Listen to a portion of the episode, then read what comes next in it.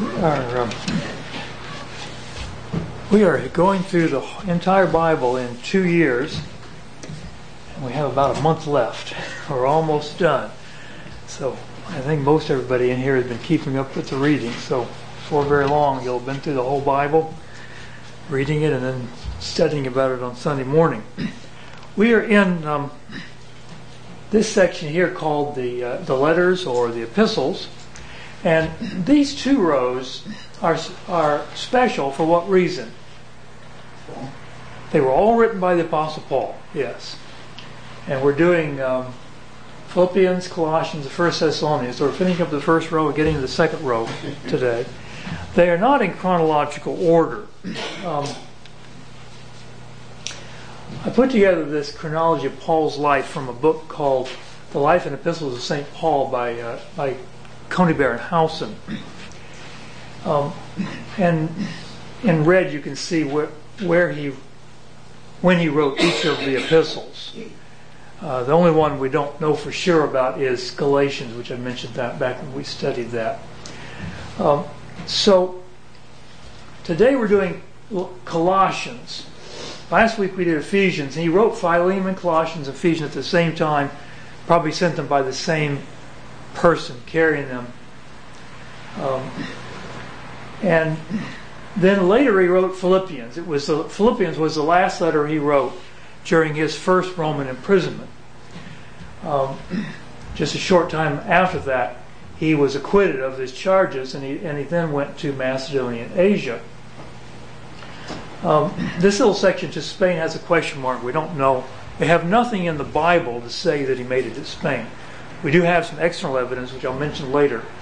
Um, but the part about going to Macedonia and Spain and about being arrested again, all that is from the Bible. We, know from the, from the scriptures that that happened. And we'll see that as we study those, those epistles. Um, but the Spain part, you just have to leave that as a question mark.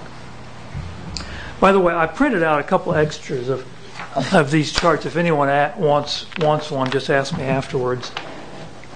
I'll give it to you. If I run out, I'll print some more. It's not a big deal. Um, so we'll we'll be doing we'll be doing Philippians, the last of the last letter in his first imprisonment. Colossians, which is earlier, and then we'll go all the way back to First Thessalonians, the very first letter that he wrote, most likely. Some people would, would say, well, Galatians was before that. Of course, that's just a guess.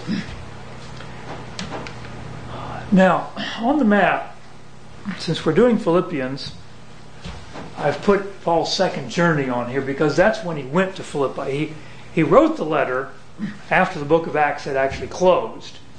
Um, but he, he started the church at Philippi. It was the very first church in Europe. Um, you remember the vision of the man of Macedonia, and he when he when he was in Troas. He came over to Philippi, started that church.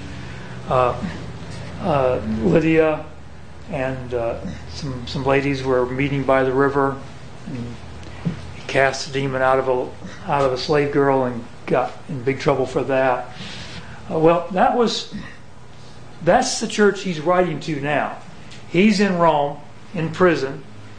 Uh, Luke Luke said the, the book of Acts ends with he was in prison for two years.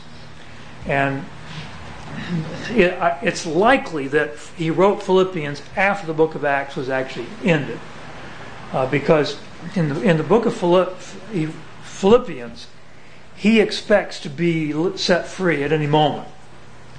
And had that been the case, I'm sure Luke would have put it into, into the book of Acts. Luke just leaves Acts with he's been in prison for two years. What has happened during that time, though, the Philippians learned that Paul was in Rome, and they sent money to him in Rome. And the, the letter is a thank you letter for the money they sent to him. Uh, and of course, he's, he is just very close to them. I mean, he's, he's been through Philippi a number of times. Uh, he, you know, he started on his, his second journey he visited it twice on his third journey. Uh, and, and in the book, he expects to visit them again. Um, So this is an outline of the, letter. We're just going to follow this outline this morning.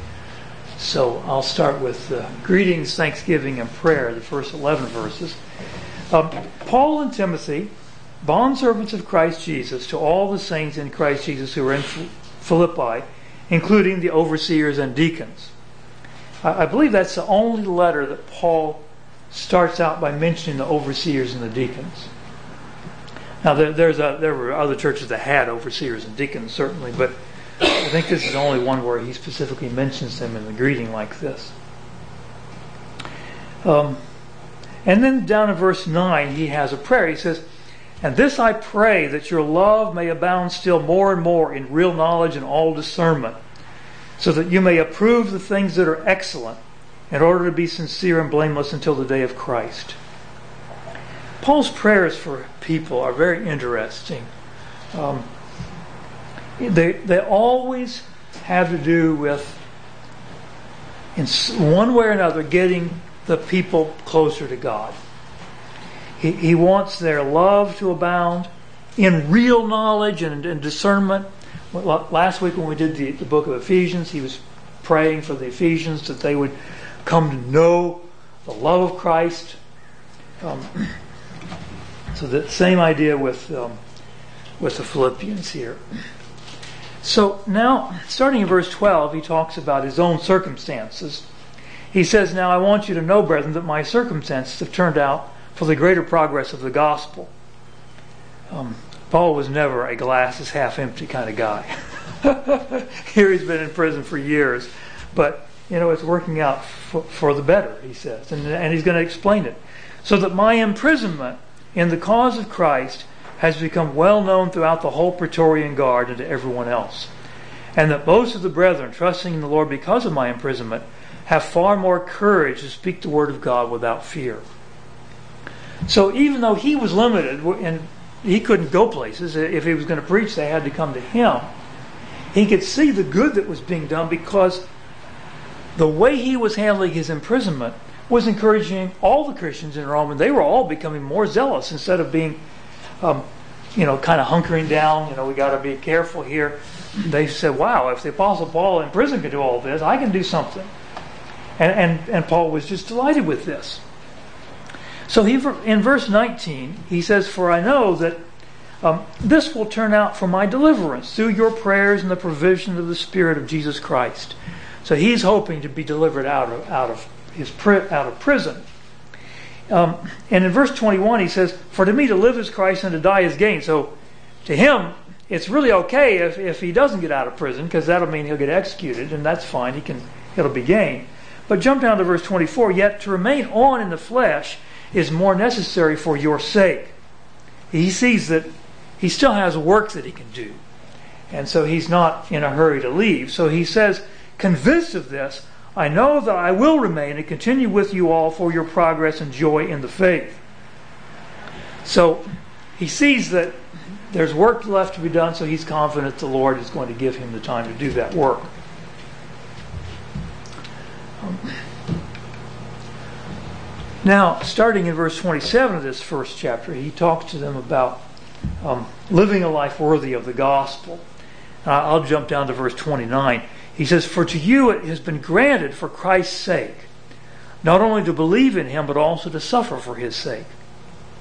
Now, I don't know that we very often consider suffering a privilege, but that's the way he talks about it there, that it's an honor to be granted to suffer for, for Christ's sake. Paul had done more than anyone else of that. So he, he had the um, authority to talk about that, I would say.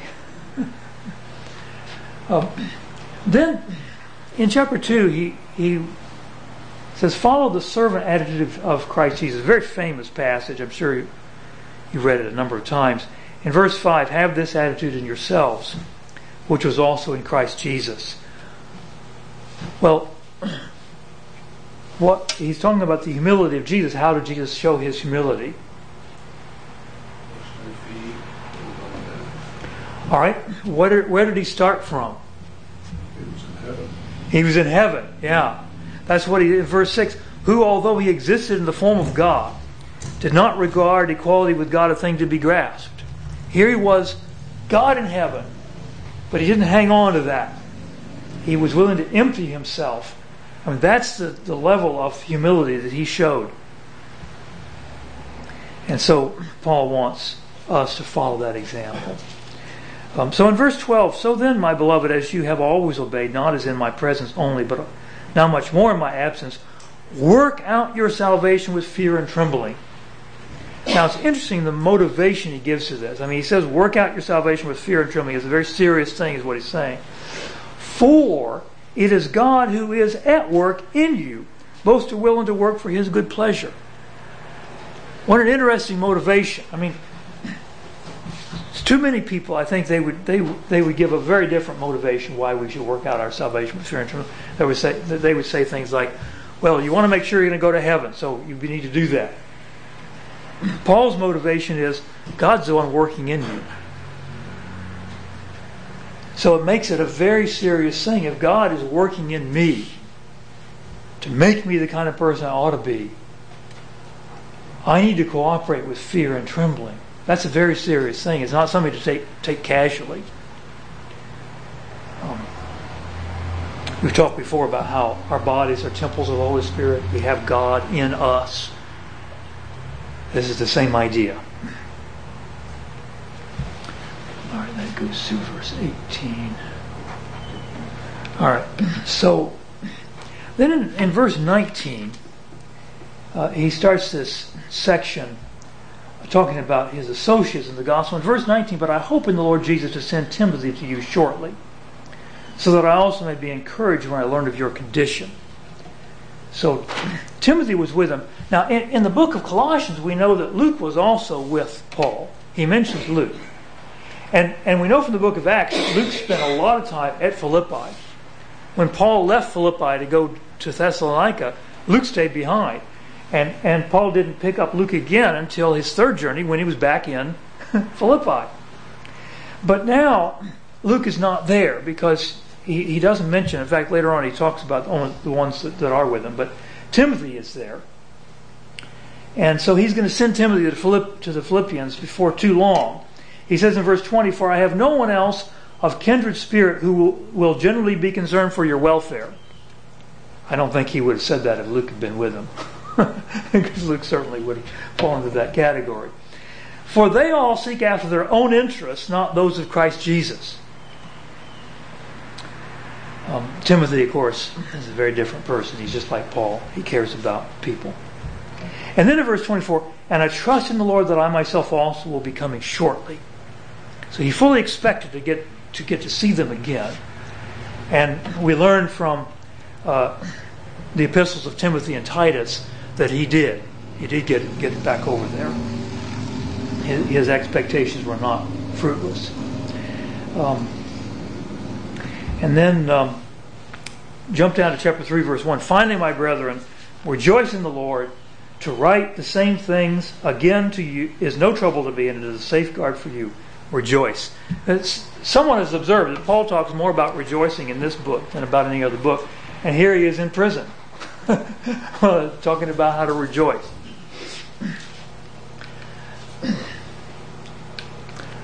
Then um,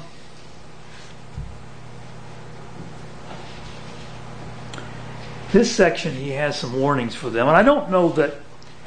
I don't think the Philippian church was especially troubled by false teachers. But Paul knows that these particular people he's talking about are going everywhere. And so he does need to warn about them. So beware of the dogs, beware of the evil workers, beware of the false circumcision. These are the people we have called Judaizing teachers. They go everywhere just trying to, to um, undo what Paul has done, just tear it down. It, it grieves Paul a lot. And so he says in verse 4 although I might, my, I myself might have confidence even in the flesh, if anyone else has a mind to put confidence in the flesh, I far more. He's still talking about these Judaizing teachers who are so proud about the fact that, you know, we're Abraham's children. We're, we've been circumcised. So Paul then lists a number of things. He can match them one for one. Whatever they claim, he's got two. But look what he says in, um, in verse 7. But whatever things were gained to me, those things I've counted as lost for the sake of Christ. He doesn't care about them one bit because he's found Christ. And he wants the Philippians to have that same attitude. And in verse 9 he says, And may be found in him. That's what he wants, to be found in him. Not having a righteousness of my own derived from the law, but that which is through faith in Christ, the righteousness which comes from God on the basis of faith. Well, what, which epistle of Paul deals the most with that doctrine? Romans, yes. Yeah. And which one comes in a close second? Uh, I would say Galatians. Yeah, Galatians would be close second on that. And, that. and we think, at least I think, he wrote Galatians and Romans about the same time.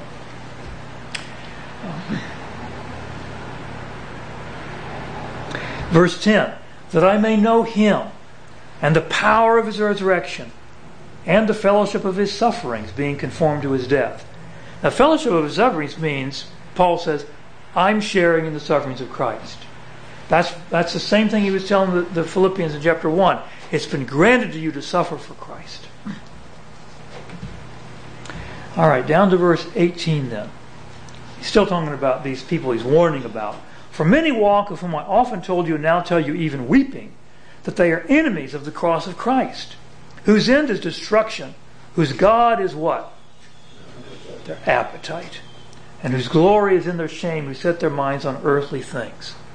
Awful lot of people who that's that's their motivation is just whatever feels good.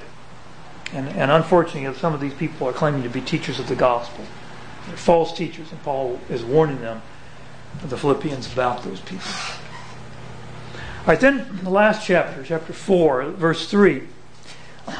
Um, Indeed, true companion, I urge you also to help these women who have shared my struggle in the cause of the gospel, together with Clement also and the rest of my fellow workers, whose names are in the book of life.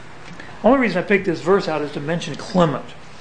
It's very likely that this Clement was the same person who wrote a letter later called First Clement. It's not in the Bible. Um, it's one. Of the writings of the early Christians. Um, if you look Clement up in Wikipedia, you'll find him under Pope Clement, because the Catholics claim him as a pope. He wasn't a pope. I mean, he lived in the first century. They had no popes in the first century. He died in AD 99. But he was indeed in Rome. He was an elder of the church in Rome. And he wrote a letter from Rome to the Corinthian church after Paul had died, somewhere in the latter part of the first century. And we have that letter still. That letter is called First Clement. And although Second Clement wasn't actually written by the same guy, but that's another story. Um, in that in that letter, he talks about Paul, and and he talks about how Paul had gone to the extreme regions of the West. And in the first century, in, Ro- in Roman terminology, when you said the extreme regions of the West, you were talking about Spain. So that it's very likely that Paul actually did go to Spain. Uh, Clement, being, as it says here, one of Paul's fellow workers, would have known whether Paul did or not. That's not the only evidence we have, it's the earliest evidence we have. The later writers all, all say the same thing. There's two or three other writers that also say Paul did go to Spain. Um, but again, as a, that's the reason we put the question mark on the chart is because it's not something from the Bible. It's something we have to get from from external sources. Um, verse four: Rejoice in the Lord always. Again, I will say rejoice. Paul can't get enough of this rejoicing thing. Verse 6 Be anxious for nothing, but everything by prayer and supplication with thanksgiving. Let your requests be made known to God. And the peace of God, which surpasses all comprehension, will guard your hearts and your minds in Christ Jesus. Finally, brethren, whatever is true, whatever is honorable, whatever is right, and of course, you know how that goes. He wants us to think on these things. Um, and then he, he, he finally comes to why he's writing the letter, verse 10. But I rejoiced in the Lord greatly that now at last you have revived your concern for me. Indeed, you were concerned before, but you lacked opportunity. Not that I speak from want, for I've learned to be content in whatever circumstances I am. See, this is a thank you letter for their concern for him. And in verse 13, he says, I can do all things through him who strengthens me. Nevertheless, you have done well to share with me in my affliction. They shared with him in his affliction by giving of their money to help him out. And in verse 17, he says, Not that I seek the gift itself, but I seek for the profit which increases to your account. So, just a lovely book. Um, very personal, yes. Uh, was Paul actually in, in rented quarters? Yeah, yes. In, in The support from the Philippians would have helped him with that. right, yeah. He, he had to he had to pay his expenses. I'm sure he had to pay for his own food as well as uh, his living quarters, um, all of that. Yeah, he would have needed money, and um, God provided money by means of the Philippians, and Paul was was very thankful for that. All right, um, this is a map of Paul's third journey. And on his third journey, he did not go to Colossae. We're going to do Colossians next. Uh, but it, we have Colossae on the map here, and, that, and so that's why I showed it. Paul had, had actually not been to Colossae. He, he, he did not know these brethren that he's writing to. But he had occasion to be writing to them because there was a, a, a former slave, actually he was still a slave, he'd run away, named Onesimus, who belonged to a member of the church in Colossae named Philemon. And so Paul sent the letter of Philemon in the hands of Onesimus, and at the same time he sent the, book, uh, the, the, letter of Colossians to them, and I, and I, believe he also sent Ephesians. All three of those, I think, were written at the same time, and probably sent by the same messenger. So it's it's not not that far from Ephesus, but I don't think he. I mean, he, he tells them himself he's never met them. Um, in the letter, he mentions both Laodicea and I believe he mentions Hierapolis which you can see are just very near. Laodicea, we know from the book of Revelation, is one of the seven churches of Asia, but uh, Colossae was just a little bit outside the ring that marked that, those seven churches. All right, so um, Colossians follows an outline that's, that's, rather similar to the outline of the book of Ephesians. Ephesians and Colossians are very similar. Ephesians is a letter about the church, and Colossians is a letter about Christ. But who's the head of the church? Right. right. So there's a lot of similarity between the two. Yeah. So the first section, greetings, thanksgiving, and prayer, I'll just pick a couple of verses. In verse 9, for this reason also, since the day we heard of it, you heard of their love in the Spirit, that is, we have not ceased to pray for you and to ask that you may be filled with what? Spiritual wisdom. Yeah, the knowledge of His will and all spiritual wisdom and understanding so that you will walk in a manner worthy of the Lord to please Him in all respects, bearing fruit in every good work and increasing in the knowledge of God.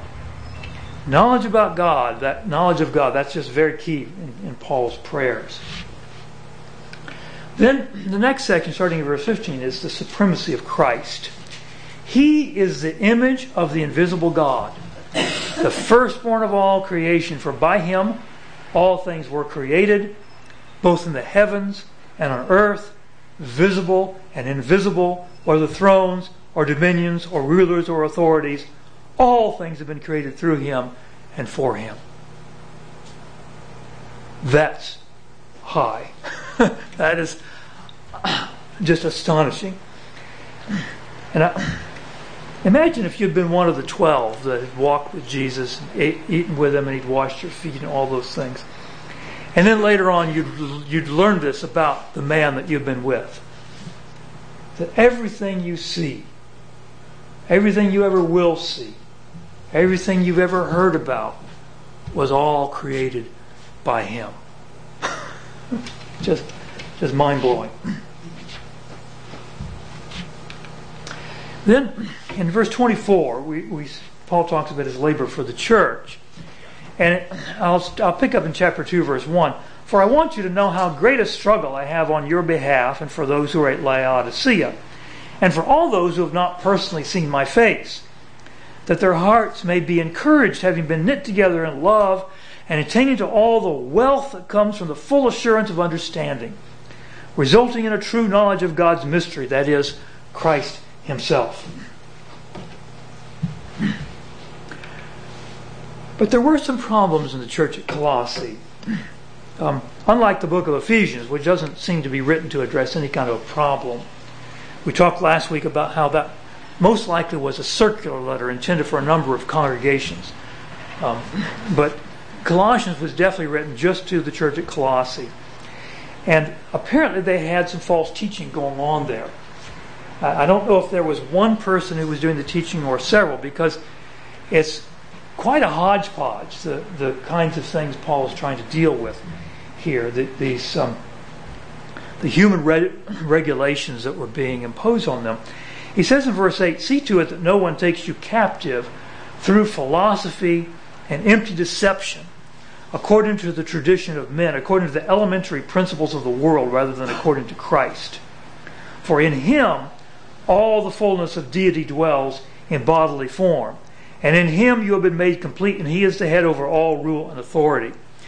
All these man made religions require adding something in addition to Christ. And apparently, someone had come to them with a, a Greek philosophy type thing. We saw when we did the book of 1 Corinthians that the Greeks were, were pretty heavy into uh, Greek philosophy. And although on our map, Colossae is in what today is Turkey, back in those days it was still a Greek city. There were a lot of Greek cities on the western coast of what we call Turkey today. Um, and so they would have been quite open to this idea, to, to philosophy, just from, the, from their Gentile background, they would have been open to it. Um, in verse 16, therefore no one is to act as your judge in regard to food or drink or in respect to a festival or a new moon or a Sabbath day. Where do all those things come from? Yeah, they came from the Jews. They're, this is Old Testament stuff. So that's why I say it's a hodgepodge. We had philosophy, now we've got uh, apparently some Judaizing teaching going on. Things, he says, which are a mere shadow of what is to come, but the substance belongs to Christ. This is telling us that the purpose of those things in the Old Testament was to bring us to Christ. It was to foreshadow Christ. So we're, we should not be observing those festivals now as if that's the way we get to God. We get to God by Christ, and those festivals are pointing to Christ. Um, all right. Now I'm going to jump forward to rules for holy living.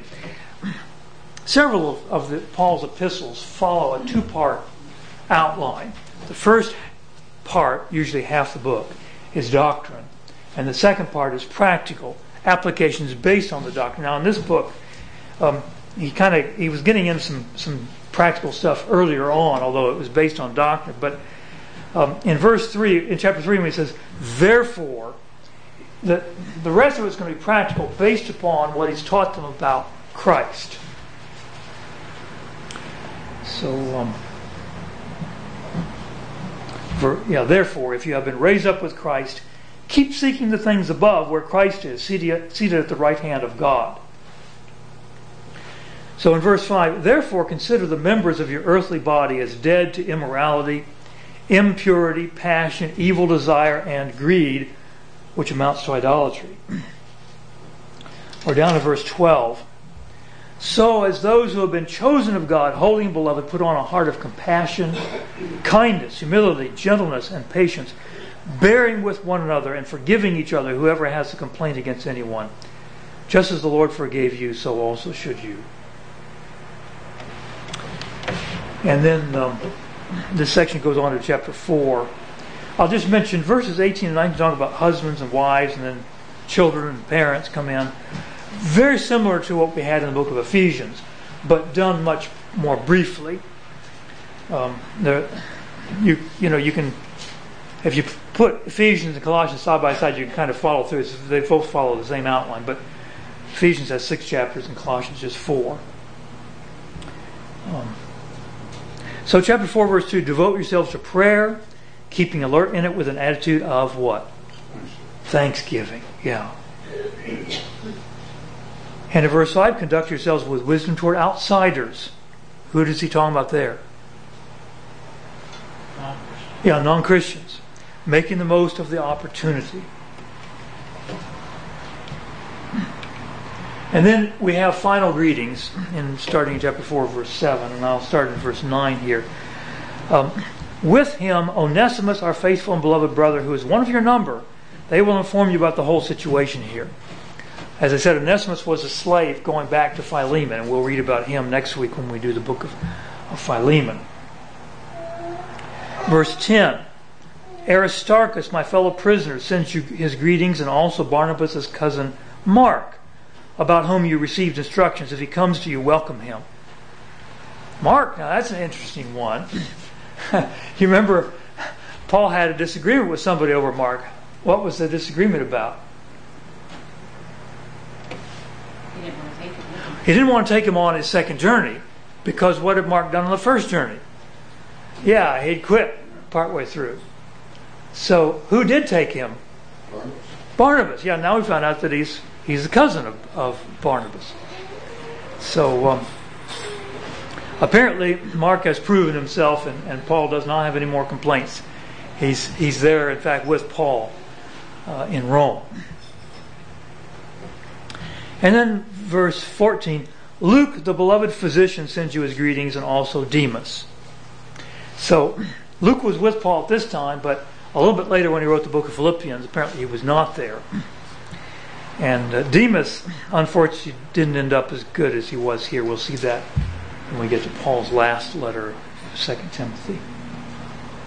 All right, any questions on Colossians? All right.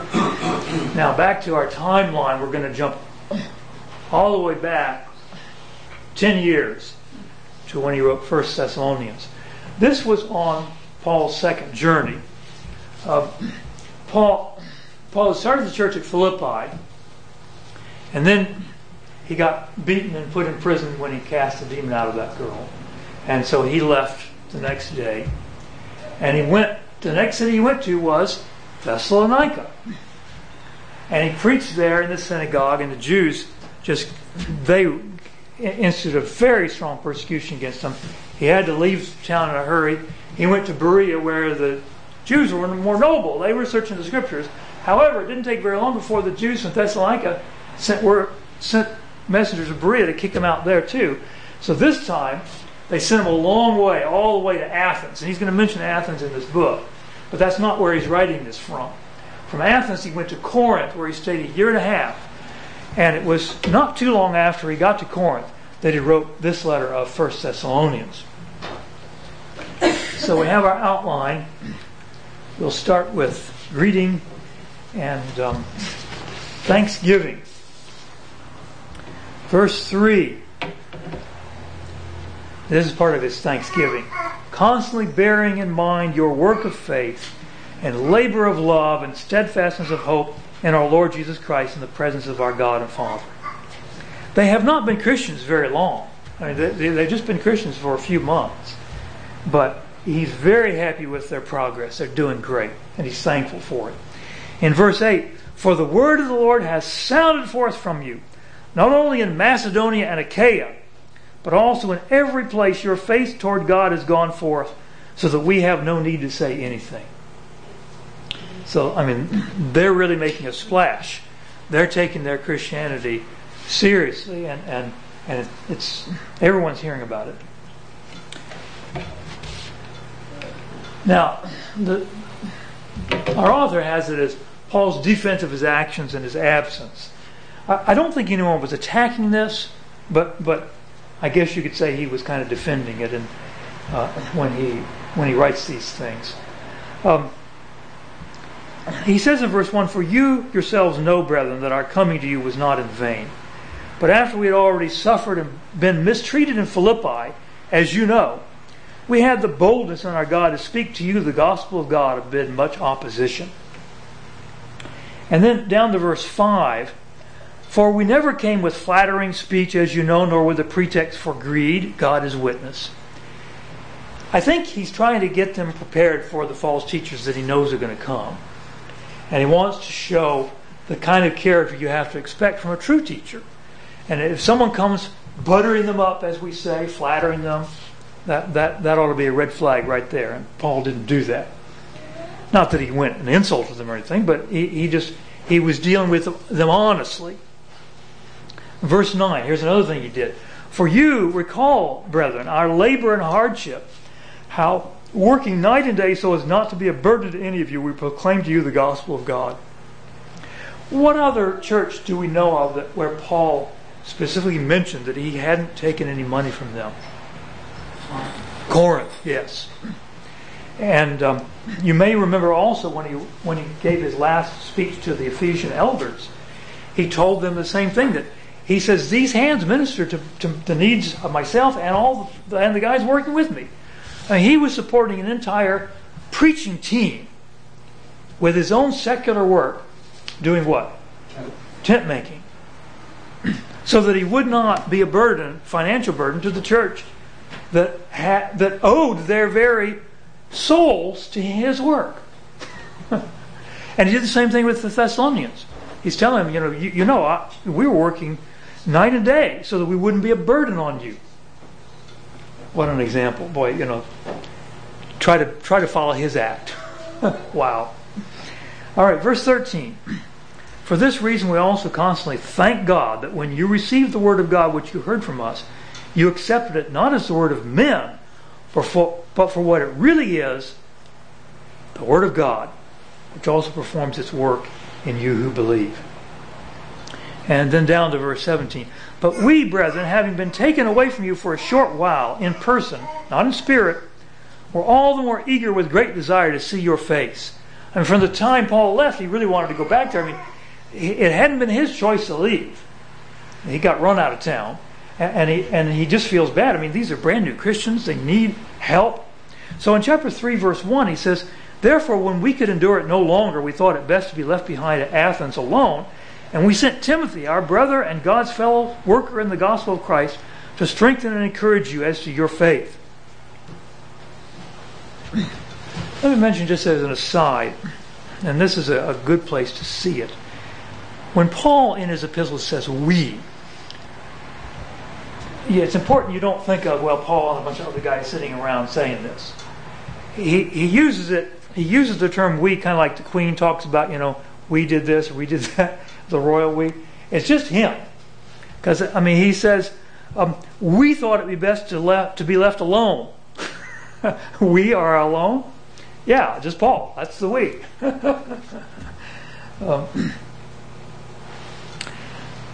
all right, verse 6. But now that Timothy has come to us from you, see, he, he's now in Corinth. And Timothy has been up there to visit the Thessalonians. He's come back. And, and Paul and Paul's writing to them and has brought us good news of your faith and love, and that you always think kindly of us, longing to see us just as we also long to see you. For this reason, brethren, in all our distress and affliction, we were comforted about you through your faith. So now he exhorts them about their personal lives. Chapter 4, verse 3. For this is the will of God, your sanctification what does sanctification mean? Set apart. Set apart. Um, the word saint is, is related to the word sanctify. The word holy in the Greek is, is very closely related to the word saint and, and the, the word sanctify. Um, so, sanctification means to be set apart. How can we be set apart? By our behavior, exactly right. Yeah by living lives that are different from the world. So, um, so this is the will of God, your sanctification. That is that you abstain from sexual immorality. That each of you know how to possess his own vessel in sanctification and honor, and not in lustful passion like the Gentiles who do not know God. Now we live in a society that's becoming more and more like this is the Gentile society of that Greek world. And all of us know. Well, you don't have to look very far in our society to see people living in lustful passion. So if we are set apart from these people, we don't live like that. You know, sex is not what drives us as as it does so many people around us. Um, verse 9. Now, as to the love of the brethren, you have no need for anyone to write to you, for you yourselves are taught by God to love one another. For indeed you do practice it toward all the brethren who are in all Macedonia. But we urge you, brethren, to excel still more. There's always room for more when it comes to love, isn't there? All right, and then he has some exhortations about the coming of Jesus. And we have to understand these people have not been, been Christians very long.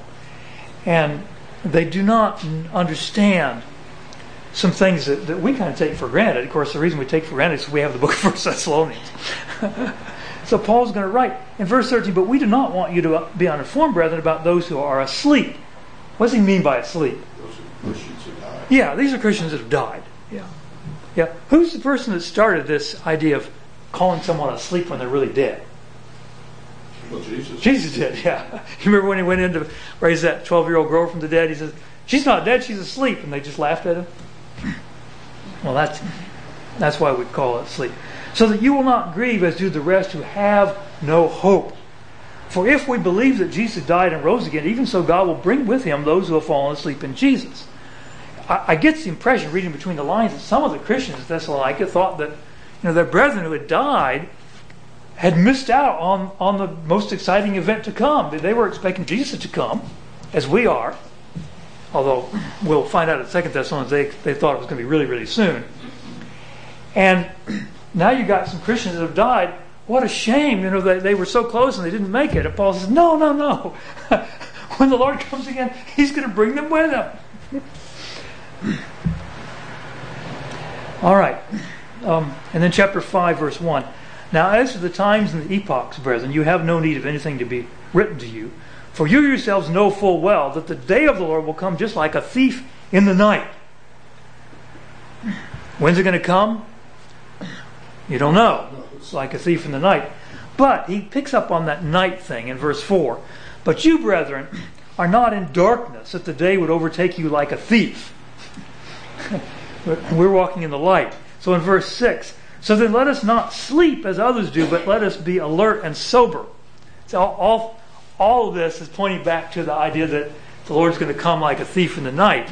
So, number one, you're not in darkness, you're in the light. Number two, don't sleep, be alert, waiting for Him to come back. And then he has some exhortations about church life. Um, in verse 12, uh, but we request of you, brethren, that you appreciate those who diligently labor among you and have charge over you in the Lord and give you instructions. He wants them to hold them in high regard because they're, doing service for them. Um, and then in verse 16, rejoice always, pray without ceasing, in everything give thanks, for this is God's will for you in Christ Jesus. And then we have the concluding prayer, greetings, and benediction. I'll pick out verse 23. Now may the God of peace himself sanctify you entirely, and may your spirit and soul and body be preserved complete, without blame, at the coming of our Lord Jesus Christ. Any questions on 1 Thessalonians? All right. Next week we're going to set a record. We're going to do more books than we've ever done in one week. Second Thessalonians all the way through Philemon. Appreciate everyone's help this morning.